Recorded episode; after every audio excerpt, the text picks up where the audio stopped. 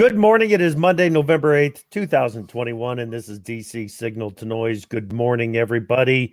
Since we last checked in, corn futures have dropped back to $5.50. Front month soybeans are under $12, and spring wheat futures are threatening to fall back under $10. All of that is happening while fertilizer and fuel costs continue to rise, making next year's crops more expensive to produce. College football season, got a little sweeter for the Cyclone fans out there over the weekend. Third consecutive win over Texas. And in the NFL, Green Bay Packer fans are dealing with a quarterback situation there that I don't know how they're going to get that all figured out. I'm AgriTalk host Chip Flory. That is ProFarmer policy analyst Jim Wiesmeyer. And Jim, how'd the old Washington football team do over the weekend? We did great. We didn't play. It was a bye week, I think. So I'm always happy when that occurs. But I had a good weekend. My nephew, Fred Husman, and his beautiful wife and intelligent wife, Tammy, visited me over the weekend. And we had a dinner with David Wasserman on Friday evening in Georgetown. So because my nephew is a political nut, and he was just all a flitter when I got David to join us. So I thank you, David Wasserman, for helping me out with my nephew. Well, okay, I'm sure that you talked a little bit of shop. Give us an update. What did Dave have? The surprise, my sister-in-law had read a back page of ProFarmer that we did with Dave, and at that time he said he predicted early predictions subject to change House 2022 elections that he thought the Republicans would have a net gain of 20 to 25 seats. And in our discussion, he said he's now at a net 40 seats, Chip. So I could only conclude from that he thinks the momentum from the Virginia election at all was a difference of 15 seats. So that was an eye-opener to me. A net 40. Yes. A net 40. Yeah. And he went up one seat in the Senate. He's now at 54-46. Republicans regained control of the Senate. Again, with this caveat, it's very early. We're a year away. But, that's a change. Yes, absolutely. Yeah.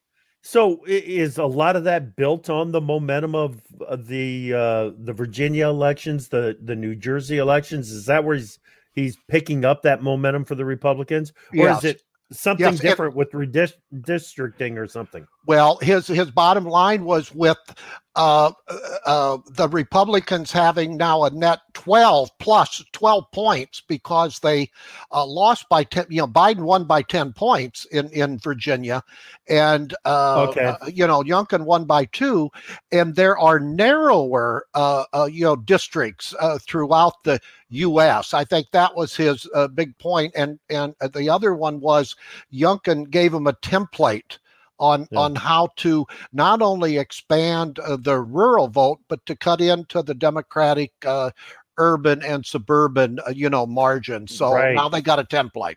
Right. Okay. Interesting. And I don't know how much faith to put in all the polls that are out there, Jim, but boy, all the major networks are doing big time polls now, trying to figure out just how, where the support for President Biden lies. And it was featured again over the weekend on the Sunday morning news programs.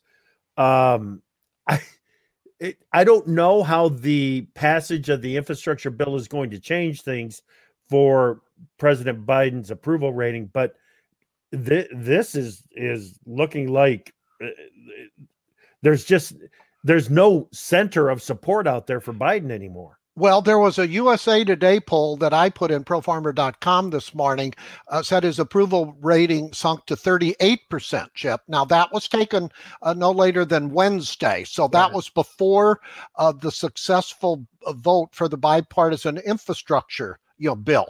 At least now we may have at least one marker of what could end up being the lowest point in his approval rating.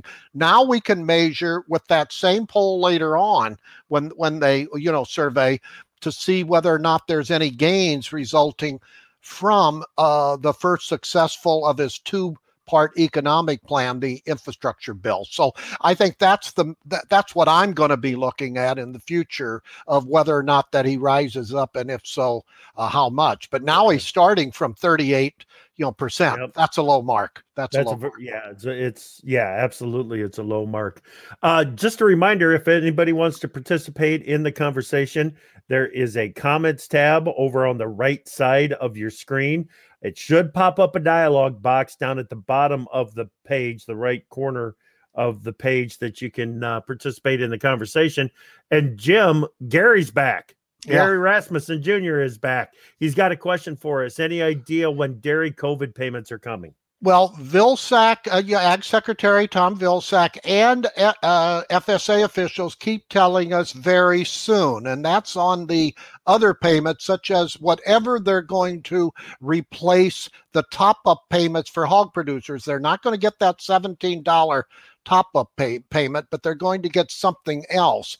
I think it's ready to go. So maybe they're waiting for him to come back from Scotland, because he's been over there, Chip. But I hate to use the word very, very soon, but I learned years ago. I learned years ago at ProFarmer never to use the word imminent and government, because that's an oxymoron. Yeah, that's right. That's right. Well, one thing that does seem imminent is the enforcement of the mandatory vaccinations for government employees, including those FSA committee members. I had several messages over the weekend from listeners saying, listen, this is going to devastate productivity at the FSA offices because they're going to lose employees, Jim. Some states are going to be affected more than others. That was made clear to me by FSA officials. Now, Vilsack told us on AgriTalk, Chip, remember a few weeks ago when he was on, that he didn't think that it would be a major impact, but they're monitoring it. But I think it will have on certain counties for sure. There's no doubt in my mind. Yeah, Missouri, North Dakota, maybe, but some of those states are going to be very sensitive to that mandate. And you saw over the weekend, a federal court put the kibosh, at least temporarily, on Biden's mandatory vaccine for companies with 100 or more employees. And a number of other attorney generals in many other states have also enjoined to stop that as well. So there's another development there. Yeah, it's interesting to watch that develop and what the cases sound like, but it's turned into such an obvious overreach of OSHA's authority, Jim. It's mind blowing that this is how they tried to push it through. Well, we're going to see whether or not it's constitutional, and that's what it will you'll get down to. Whether or not it has to go to the Supreme Court is another question, but it's a constitutional question in my judgment. Right. Okay, we're going to get to some things that have passed, some things that haven't passed. Let's start with the bipartisan. I don't think there's any other way to describe it. The bipartisan infrastructure bill that passed the House last week. Yeah, it passed, but it was interesting. It passed 228 to 206, Chip, and that's the around $1 trillion traditional infrastructure bill. The new funding in that is about $550 billion, and about only one-fifth of that is for roads and bridges. But it would not have passed had 13 House Republicans voted for it. So, that was interesting. Most people figured eventually around 10 House Republicans would, vote for it, Chip. But the game plan here in Washington had been no Republican was going to vote for it until the Democrats could prove they had 218 votes. Well, they were shy because the squad, AOC and others voted against it. Six Democrats voted against it. So I don't know whether the minority leader, Kevin McCarthy, Republican from California, gave the okay for these 13 Republicans to lift their no vote and vote for it. So that remains to be seen. But he wouldn't have got it without, Republican help. So this is indeed truly a bipartisan bill, Jeff. Yeah. Any notable Republicans that voted yes for it? Not that was surprising. These are the Kinzinger, a number of others who are not running for re-election, and what you would call moderate, you know, a true moderate, you know, Republicans. No one jumped off the page at me. Yeah. You know, and apart from just the overwhelming size of the bill, there are many, many things in that infrastructure bill that the ag community has been lobbying for and pushing for a long time, right, Jim? Yeah, yeah. You know, broadband, and specifically earmarked funds out of USDA's, I think it's the Reconnect program. So yeah, I can tell a number of you know, Republicans, it would have been hard not to vote yes for this bill, yeah, even though it was delinked from the Build Back Better bill in I think in a significant way, and that I know that helped get a number of other Republicans to vote for it, because the fate of the Build Back Better reconciliation bill is still very murky. Chip, this does not signal that the votes are there at this particular time, but right, most Americans would say we need funding for our infrastructure. A number of people, I get a lot of emails, and a number of them said, will the money truly be spent on the programs that they designate? It's because there's a lot of skittishness on whether or not, Obama administration moved some funds around relative to the, you know, remember shovel ready? When that didn't work out so well, they moved some money around. I've got emails and calls put into congressional staffers regarding this, but I think they're going to watch specifically where this funding is indeed going to go. And you know, President Biden took a victory lap, if you will, you know, Saturday on this one. They're going to pour out. He'll be in Baltimore at the Baltimore port on Wednesday. A number of his cabinet people, I think eventually Tom Vilsack will go around to help sell the BIF, if you will, the bipartisan infrastructure measure, you know, to the American public. But I think it was needed. I just hope the funding does indeed go to what they're, you know, saying that it should go to. Right, right. Does it add to the debt, Jim?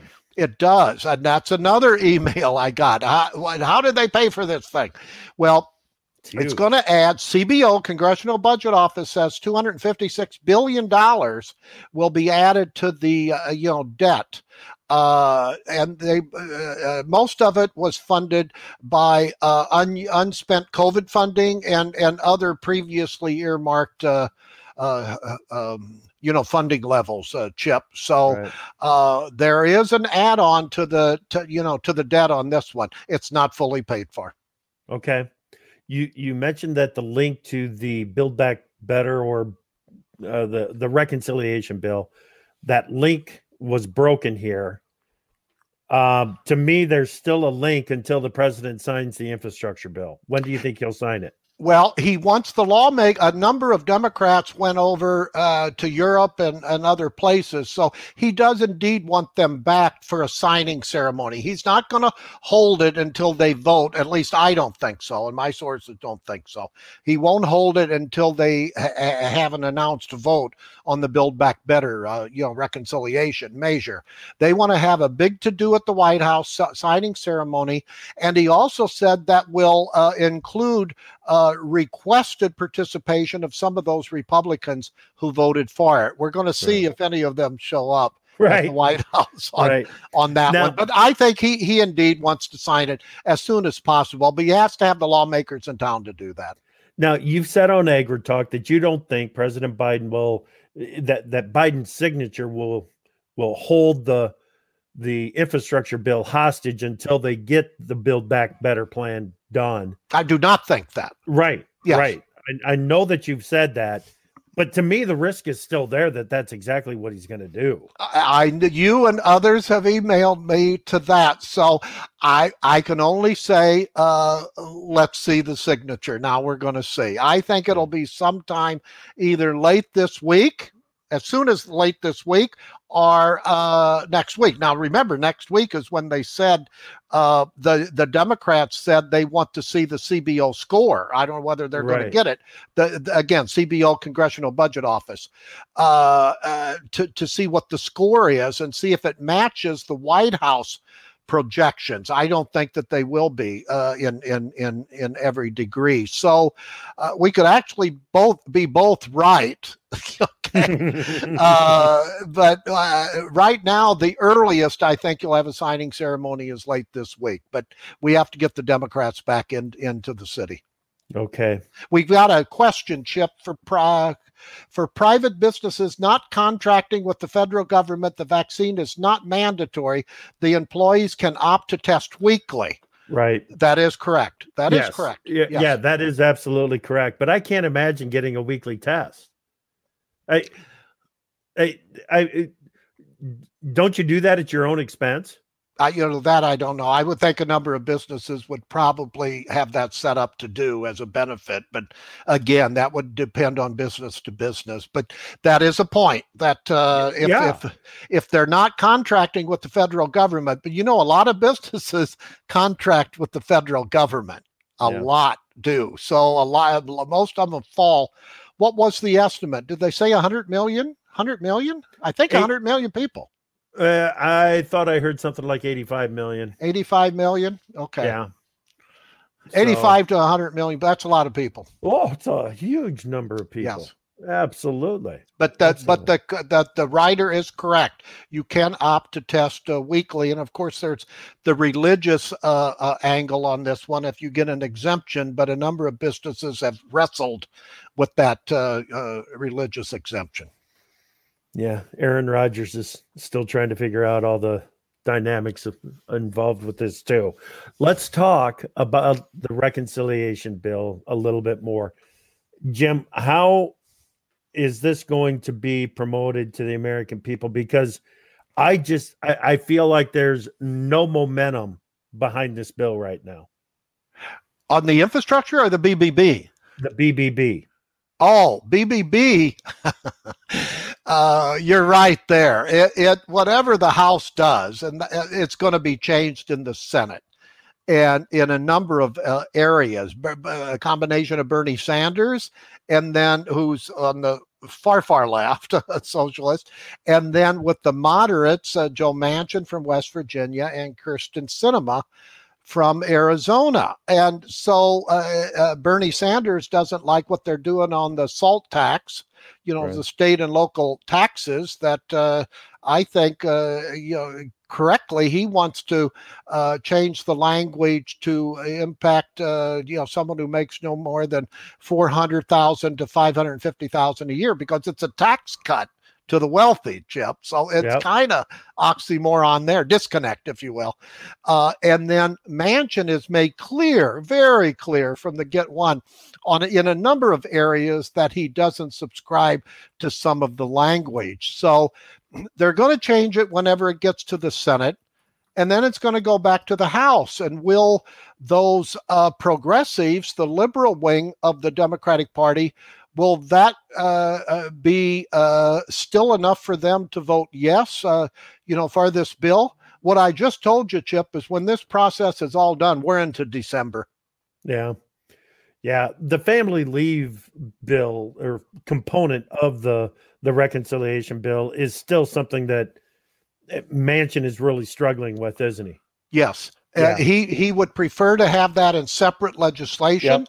He thinks that there's bipartisan support, but it doesn't belong in this bill. So we're going to see if they can finesse it for him on that one. But it looks like Sinema has come around on a number of areas. So I think the focus is mainly on Manchin for some of the other. And this is just not one area that Manchin has problems with, Jeff. Jim, you said something there that I think a vast majority of American people would love to see. Let's break this thing apart and debate each segment or individual pieces of legislation in there. Debate them all on their own merits and see where it goes. Yes. I don't. The reason that they won't do it is because the far left knows that what they really want to get through has no chance of passing. Unless it's included with some of this other stuff. Yes, it's the leave language, the personal family leave, and it's also the climate change language. This is just not a social policy bill, a social infrastructure bill, if you will. There's a big chunk of money for climate change. And that's the pseudo Green New Deal of that one. You know, right. Biden said in his remarks Saturday on the bipartisan infrastructure bill, the other bill, okay, that individual segments of that bill is meritorious in and of themselves. Well, you know, that also could have been broken down into votes, but they like the comfort of you know, grouping things together. Bundling, especially in the Build Back Better, because under reconciliation, you only need 51 votes and they can get it right now in the Democratic Party. That's why Manchin and Sinema is so important, because they know they're not going to get likely will not get one Republican vote for the Build Back Better. Okay, one of the things that was in the Green New Deal, the original Green New Deal, were these livestock fees, $4,500 per beef cow, $6,500 per dairy cow, $2,500 per hog.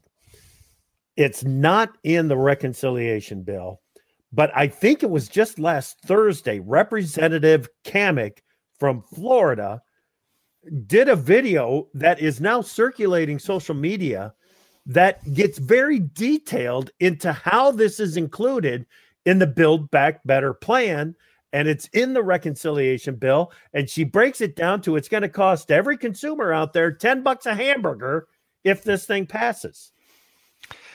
It's at the current bill. We don't have the final bill's language, but the latest bill language for the Build Back Better, I think we have on the screen. Go to page 357. The methane reduction program applies specifically and only to oil and gas.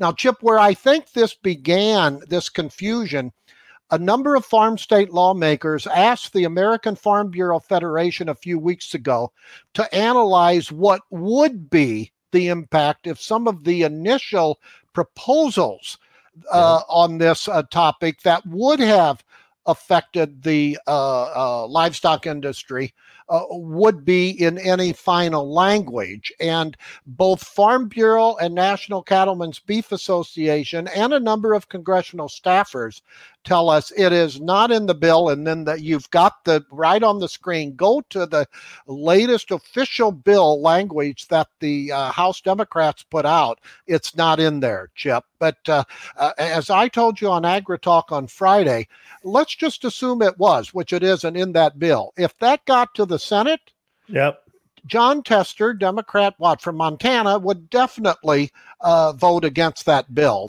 and a number of other lawmakers will. Okay. So it's not going to be included in any final bill. Right. Okay. I get that. But I think what people are doing is if some sort of a fee for livestock is included in the final bill, which right now it's not in there. I get that.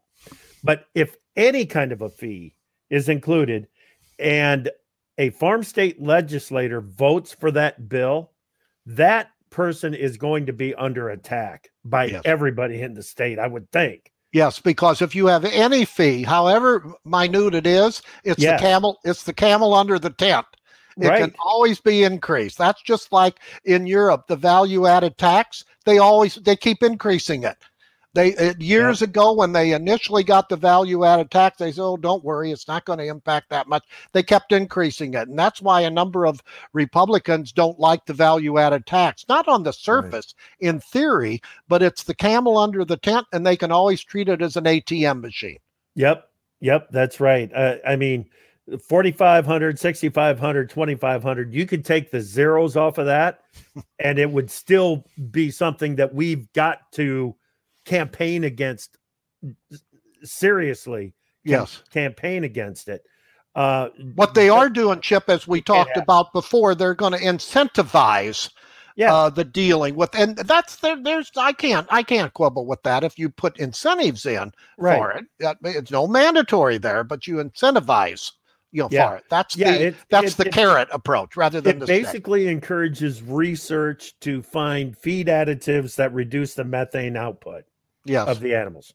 Yes. That's as far as I can see in the language that I've read. Yes. Okay. But that one's a frustrating one because it keeps coming up, Jim. It does keep coming up. Yes. Okay, EPA. Let's go over to EPA because they have rejected an exemption.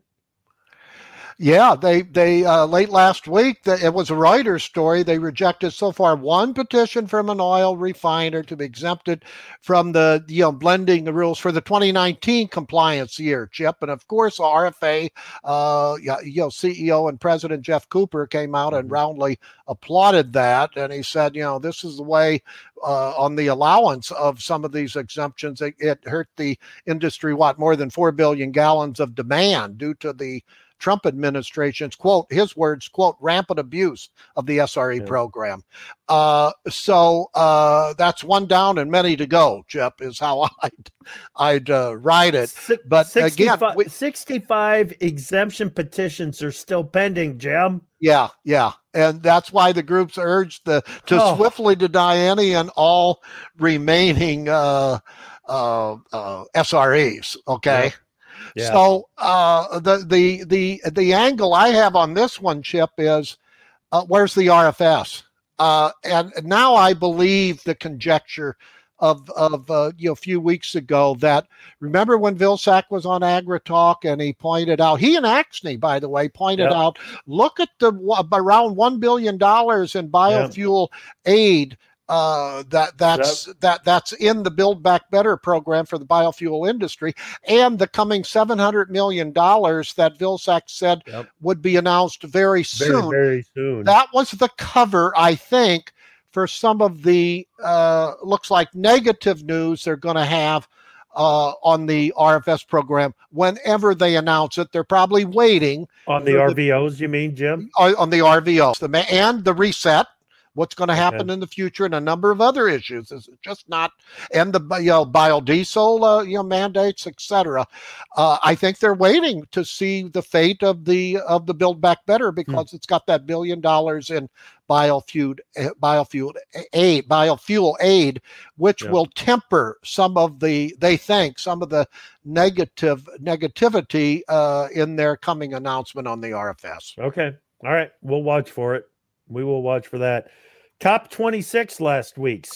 I think it's ongoing, isn't it? It's still ongoing by the end of the week. It ends by the end of the week, but I always point out, look at all the, it's been 2 weeks and they can get all that talk out, and we still don't have the RFS, Chip. Yeah.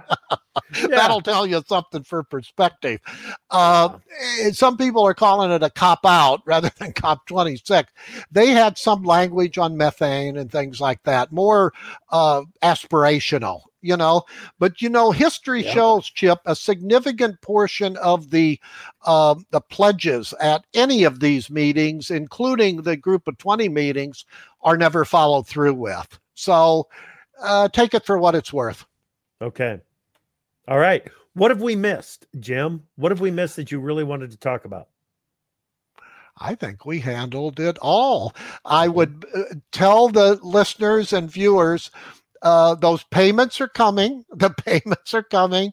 A lot of other emails I get is on WIP Plus for 2020 and 2021. That's now been approved, and USDA is working on the regulations. And they've stressed to me that they do not have to follow the WIP Plus guidelines that's been done in the past. They want to expedite it. Remember, it took forever to get those payments out and approvals, and it can be changed. So they're working on the regulations. So Vilsack told us that it could come out yet this year. I think most of the payments will come out in 2020. Too, Chip. But so they're working on the regs, and I don't blame them for working on the regs because they've got to make it more simple. But that ties into another linkage, Chip. They're going to get a number. This handles two years, 2020 and 2021.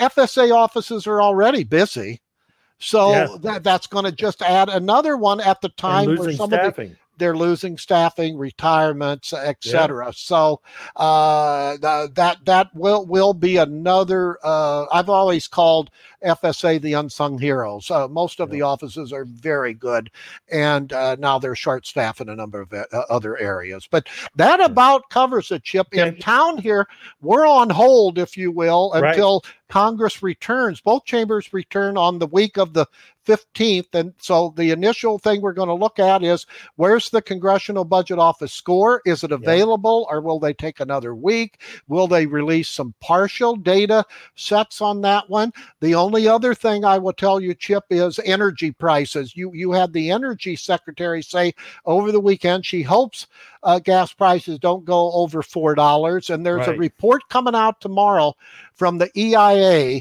that they're going to focus on to see what, if any, next steps the administration can take relative to tapping the Strategic Petroleum Reserve, SPR. But, you know, if they tap that, I mean, all OPEC has to do is throttle back production again. So it's not going to solve the energy price run up. So energy prices, as you said at the beginning, with the impact on fertilizer, et cetera. Of course, we have USDA reports tomorrow. The WASDE report, where they're expecting an increase in both corn and soybeans. I think the market is going to focus on what USDA does on wheat relative to demand, because we have Russia keeping increasing their taxes on wheat. So that's why you've got wheat as a relative leader in the grains. And you have to go back a lot of years to say when that happened. But that spring wheat market really gave it up at the end of last week. It's trying this week. It's trying as we get things started. It's trading just slightly lower. But spring wheat market really gave it up last week. Put some pressure on corn and soybeans as well. The other thing that we've got this week is Thursday is Veterans Day. Shout out to all the veterans out there. This country, with all of its flaws and all of its warts, it's a great country. It's the greatest country on the face of the earth, and it's because of our veterans, Jim. Absolutely. And I once again returned to a number of memorials with my nephew in town, and it just hits home again today. A little shout out, not this week, but next week I'll be in Missouri to the Missouri's Ag Governor Governor's Conference. I think I speak not this Friday, but the following Friday. So all you Missouri listeners, come to that conference and you can ask me individual questions. That's fantastic. Fantastic. All right, everybody. Have a great week. Keep watching for those signals.